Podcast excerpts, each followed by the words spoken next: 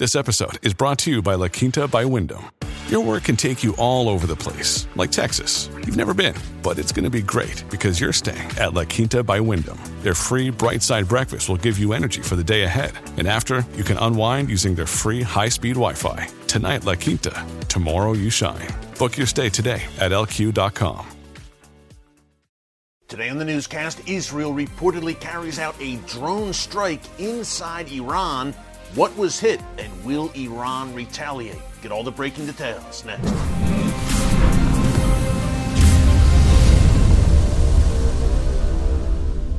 Hey folks, Erick Stakelbeck here. Welcome to the Watchman Newscast. We've got a Wars and Rumors of War update, or as Israel would call it, the war between wars. Before we get into that and what happened inside Iran over the weekend, I want to give you a quick update on that horrific terror attack in Jerusalem that we reported here on the newscast on Friday. Not only were seven Jews slaughtered outside of a synagogue in Jerusalem by a Palestinian terrorist who was later killed by Israeli security services on Friday evening, but then on Saturday, another attack outside a place you've seen many times here on the newscast, one of my favorite places in all of Israel, the city of David ancient Jerusalem. So much incredible archaeological work going on there right now. Folks, this one hit close to home because I'm at the city of David so frequently. I have some dear friends there. A 13 year old Palestinian teenager opened fire on a father and son outside the city of David. They were injured but not killed, thankfully. But this is what's happening right now in Jerusalem. That was back to back on Friday and Saturday. Things have been relatively quiet since then, but Jerusalem right now is a tinderbox, no doubt. So let's heed that biblical mandate to pray for the peace of Jerusalem. We'll have much more coming up about everything come, going on in Jerusalem in the days to come. But in the meantime, some serious goings on inside Iran over the weekend. Before I get into it, I just want to encourage you to subscribe to the Watchman News channel right here on YouTube. Give us a like and click the notification bell so you get alerts every time a new video is posted. So much breaking news coming out of the world's most volatile and chaotic region, and we want to give you the inside story on a daily basis here on the newscast. So be sure to join us shoulder to shoulder as watchmen and women on the wall for such a time as this. And it was not a very good time for the Iranian regime over the weekend. Now, on Saturday night, January 28th, there was a drone strike against an Iranian defense, I guess you would say, factory in the city of Isfahan in central Iran.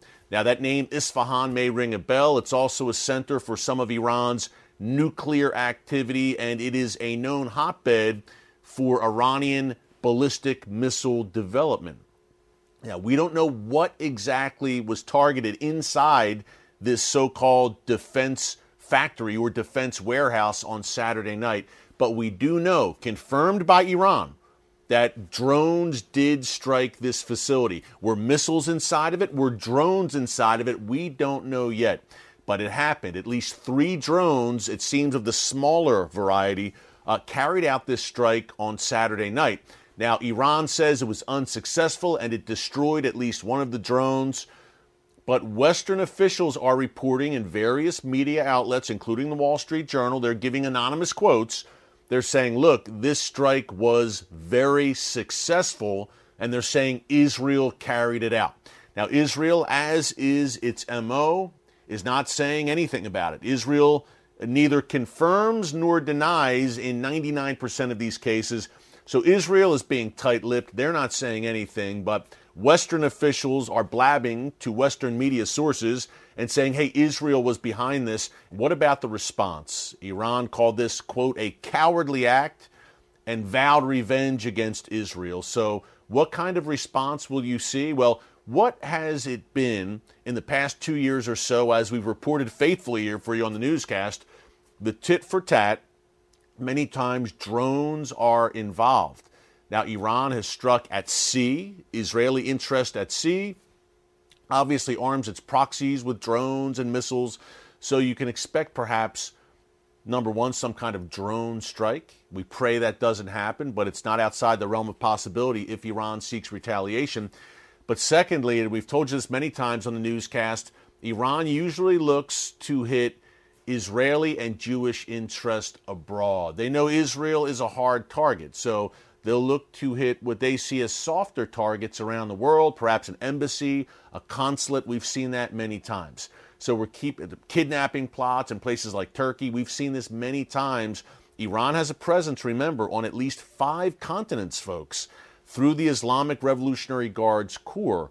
So Iran has the capability and their tentacles reach around the world. So we're keeping a very close eye on that possible retaliation. But the drone wars, as we've called it here in the newscast, they continue to intensify. Israel obviously has great drone technology, and Iran views itself as a drone superpower as it continues to roll those domestically produced drones uh, off the presses, off the assembly lines in Iran ship them to their proxies Hamas, Hezbollah, Islamic Jihad, the Houthis in Yemen, and Russia as well. Russia has been a huge beneficiary of Iran's attack drones. At least 2,000 have been shipped from Iran to Russia, and the plan for Iran is to also send ballistic missiles to Russia to be used in Ukraine. Stay tuned there. But as we close, I mentioned an additional Israeli strike, reported Israeli strike, Yesterday, Sunday, January 29th, in the wake of that drone strike in Isfahan,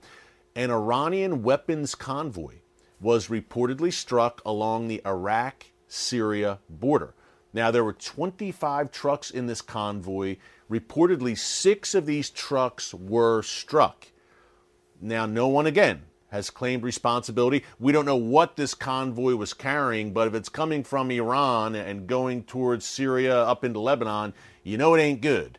And it most likely involves ballistic missile parts, precision guided missile parts, PGMs for short. We've talked about them many times here on the newscast. And you might say, well, no one claimed responsibility. We don't know what happened. Back in November, there was a similar strike against a similar convoy, also along the Iraq Syria border. And at the time, the outgoing Israel Defense Forces chief, chief of staff, Aviv Kohavi, in a very uncharacteristic move, claimed responsibility for that attack. He said, That was us, that was Israel, we did that. I think 10 Iranians were killed in that attack. But again, very uncharacteristic of Israel to come out and say, hey, we, we did this. And Kohavi caught some criticism for that. He's no longer the chief of staff. Again, he was kind of outgoing at that point. But there is a precedent here, is what I'm saying. And as we close, Israel has made very clear that it has several red lines. And at the top of those red lines, in addition, of course, to Iran uh, becoming a nuclear power, is Iran's ballistic missile program, in particular those precision guided missiles, which do exactly what their name says, folks. They're designed to hit the target with greater accuracy and greater precision. That's a red line for Israel to have that kind of advanced weaponry in Syria and Lebanon at its northern doorstep. And I believe that eventually there will, will be a greater conflict revolving around all of this to Israel's north. We've called it here in the newscast the Great Northern War, where Israel will eventually be forced to face off against Iran and Hezbollah and their various jihadi allies in Lebanon and Syria. It's going to become a broader regional war. It's going to have prophetic implications. That day is coming. But in the meantime, as I mentioned at the top, Israel calls this the war between wars. All of this activity against Iran and its proxies in Syria and elsewhere, the Bible calls it wars and rumors of war. And we're going to keep all of this in prayer in these tumultuous times we live in, but Bible times, prophetic times, as well as all of the chess pieces continue to move on the board. Take heart, be encouraged, because God Almighty still sits on the throne. Hey, thanks so much for joining us here today on the Watchman Newscast. Until tomorrow, God bless you.